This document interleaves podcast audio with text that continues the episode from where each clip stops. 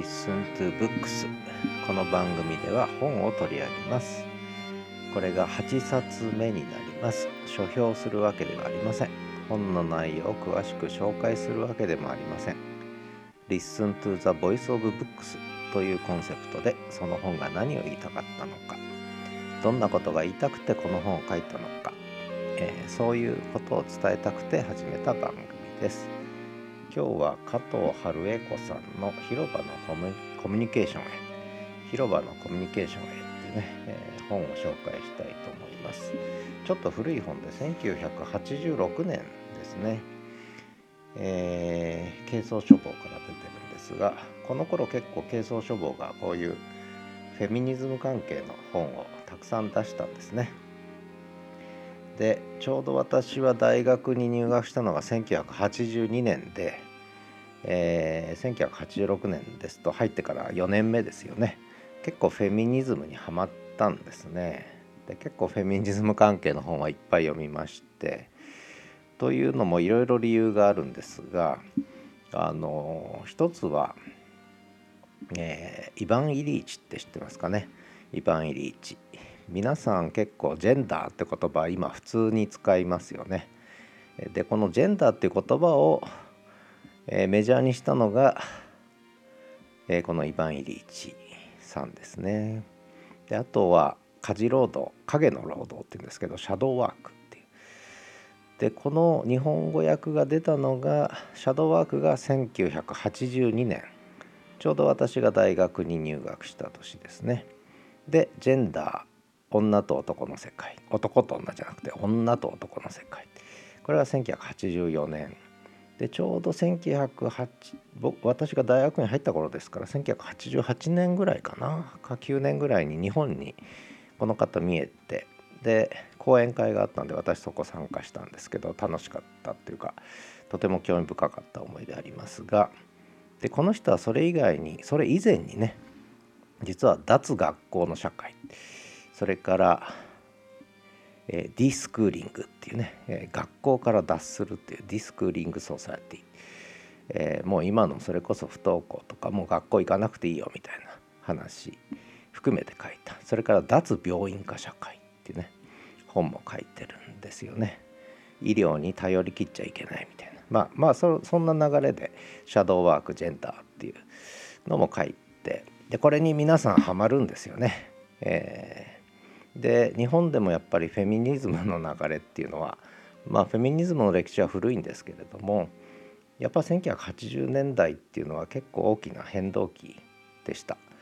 例えば私が大学入学した時私法学部だったんですけど、えー、同級生の女子学生は1割10%でした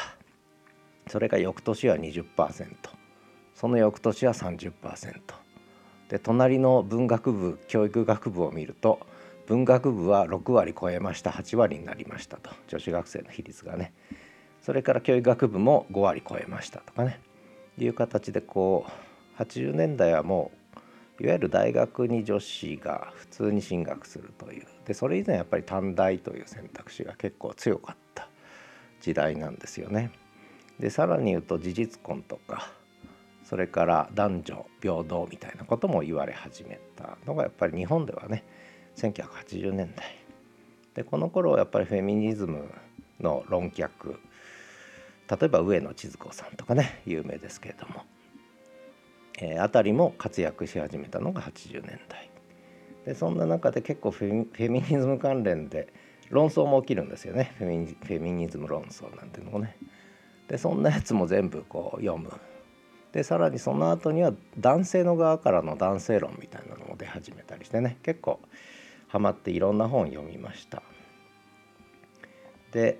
えー、でこのそんな中でですねあもう一つ、まあ、ついでに言うと、えー、私大学院入った頃大学院の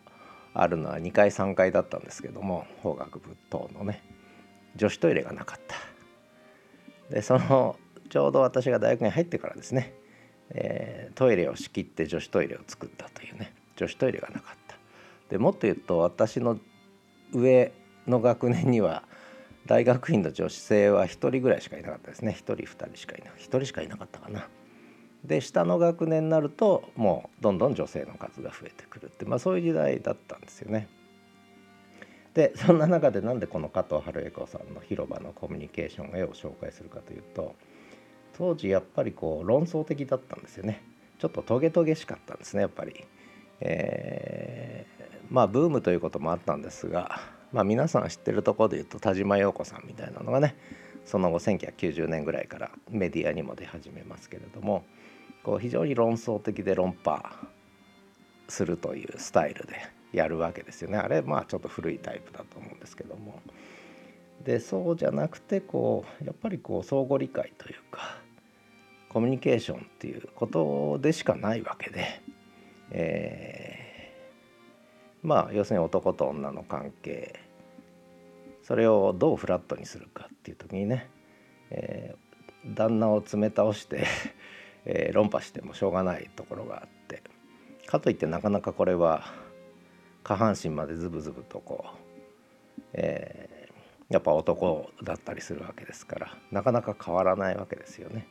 だけどやっぱりそれは根気強くコミュニケーションを取っていくしかないという話でで男性性と同時に女性性っていうものもあるわけですよね逆にね。だからどちらもバイアスを持っているという前提でこう対話の文化を作っていくということがやっぱり必要なんだろうななんてまあ私は私なりに思ってたところにこの広場のコミュニケーションへもうタイトルに惹かれちゃったわけですよね。で人間にとってコミュニケーションとか表現って何なんだろうっていうあるいは言葉で対話するってどういうことなんだろうっていうことをまあ一生懸命考えた人ですよね。で一応そのコミュニケーションということをかんにこだわったフェミニストの一人ですね。で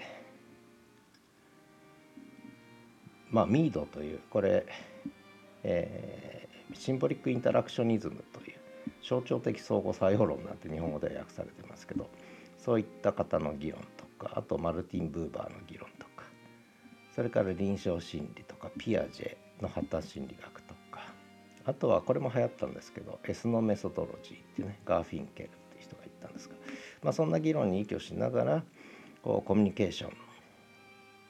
でまあ象徴的な言葉がタコツボから広場へのコミュニケーション、ね、タコツボ型コミュニケーションからタコツボねタコのツボねタコツボ型のコミュニケーションから広場のコミュニケーションへみたいなコンセプトで書かれたのがこの本なんですよね。で、えー、まあ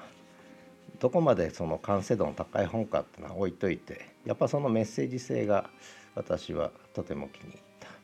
で人間のコミュニケーションには2つの側面があると言われてて一つは伝達伝えるとでもう一つは交わり交流ですよね。でこの交流交わりの部分をもっと大事にしたいという話でで個人にとって人間にとってコミュニケーションとは何かさらに社会にとってのコミュニケーションの意味は何かなんてことをま考えていった本なんですよね。で特にあの紹介したいのが第4章の「タコツボのコミュニケーション」という章があっ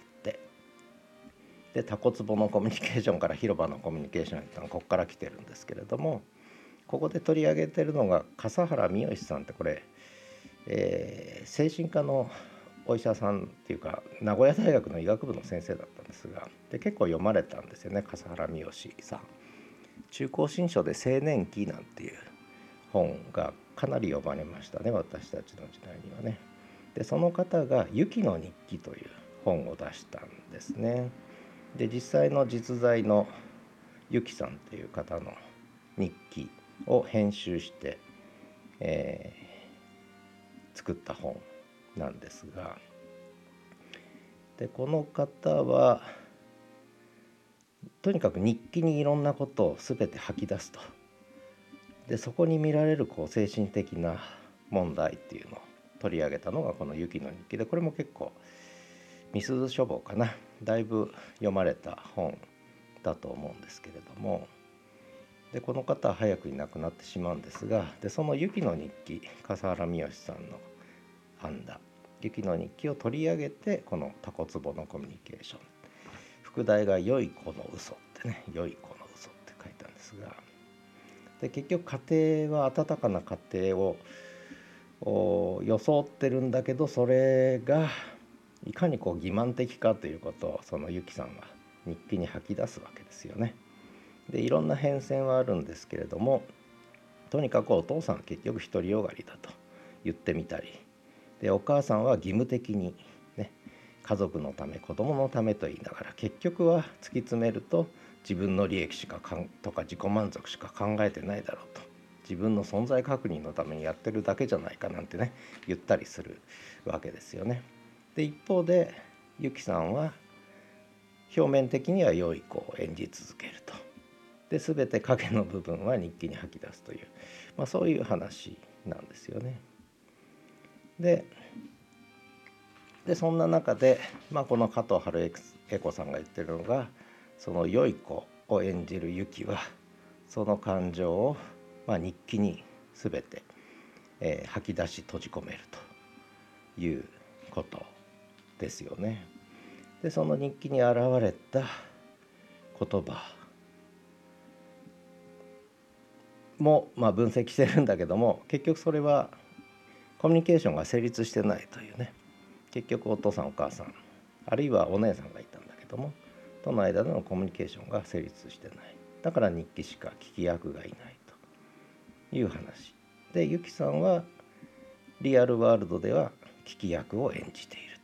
自分の気持ちを語らない。もっぱら聞き役。お母さんの愚痴も聞きお父さんの言葉も聞きというね。でその時に彼女は本心ではどう思ってるかっていうと被害者意識を持ってみたり、えー、あるいは逆に救済者意識自分が救ってやってるんだってね、え意識を持ってみたり。こういうのがこう日記の中に混在してるわけですよね。で結局お父さんお母さんも含めて他者との関係を水平的フラットにあるいは相互的な関係としては結局捉えられずに被害者として何々される救済者として何々してあげる。あるいは受益者として何々してもらってるというそういう関係でしかこう、えー、捉えられない、ね、だから延々と聞か聞かされた。こん、ね、延々と聞いてあげた。でその見返りとして自分の気持ちを察してほしいという期待は非常に強く持っている。ところがその期待は裏切られると。その時の失望が非常に大きくてそれも日記に吐き出すと。で結局被害者意識が募り相手への批判とかあるいは羨望ね羨ましく思うことがどんどん蓄積されてくみたいなそんな分析をこうしてるわけですよね。でこの循環を断ち切らないと広場のコミュニケーションを開けないっていう、まあ、そんな言い方をしてるわけですよね。で結局自分は善玉他者は悪玉っていうこう善玉悪玉で結局語られていってしまうっていう、まあ、そんなことをま書いてるやつですね。まあ、この笠原美さんの「雪の世界」「雪の日記ね」もそうですがで、まあ、この 加藤春恵子さんの「広場のコミュニケーション」は中古本で Amazon で一応手には入りますけどまあ買って読むっていうか他のところはもう専門書なのでねそう面白い そう面白いわけじゃないのでちゃいけないけど、まあ、ただメッセージとしてはとにかく、えー、そういうこう「雪の日記」っていうのを題材にして我々の中にあるそういうでこれはユキさんだけに典型的に現れただけの話で我々みんなそういう部分持ってんじゃないかと。ね。いうことでで私たちはそういうタコツボのコミュニケーションに結構陥ってる瞬間ってあるんじゃないかと。でこれをだけどちゃんと自覚化して抜け出すという。で広場のコミュニケーションを作っていくみたいなそんな模索をね一生懸命こういろんな理論家に依拠しながらねそれこそ最初に挙げた心理学やら S のメソドロジーやらねいろんな、えー、手法に依拠しながらこう、まあ、春江子さんなりにこう書いたというのがこの広場のコミュニケーションへという、まあ、そんな本ですね。まあ、ある意味タイトルと今のタコツボコミュニケーションぐらいで、えー、をまあ知ってほしくてちょっと紹介したんですがこの人自体は1939年生まれですね。今どうされてるか分かりませんが東京大学出て東大の社会学の大学院出て関西学院の社会学部の教員をずっとやってた方ですね。まあそんな本がありましたよという紹介でした、えー、まあ合わせて、えー、イヴァン・イリーチとかね、えー、いう人も知ってもらえるといいかなと思ってちょっと喋ってみました。ついでにこう今私これフェミニズム関係の本はいっぱいあったんですけど段ボール何何箱かもう古本に売っちゃったんですがまだちょっと本棚に残ってたやつをちょっと写真撮ってこれも合わせてね、えー、ちょっと、えー、この LISTEN の概要欄に貼り付けとこうかなとは思ってるんでもし興味ある本とかあったらあのあの今蔵書処分中ですのでね、まあ、古本屋に売っちゃってもいいんですけどいずれは古本屋に行っちゃうんですけども、まあ、もし興味ある方いたらあのいくらでもお問い合わせいただければと思ってます。ということで、えー、Listen to Books 8冊目だったかなは広場のコミュニケーション紹介させていただきました。ではまた。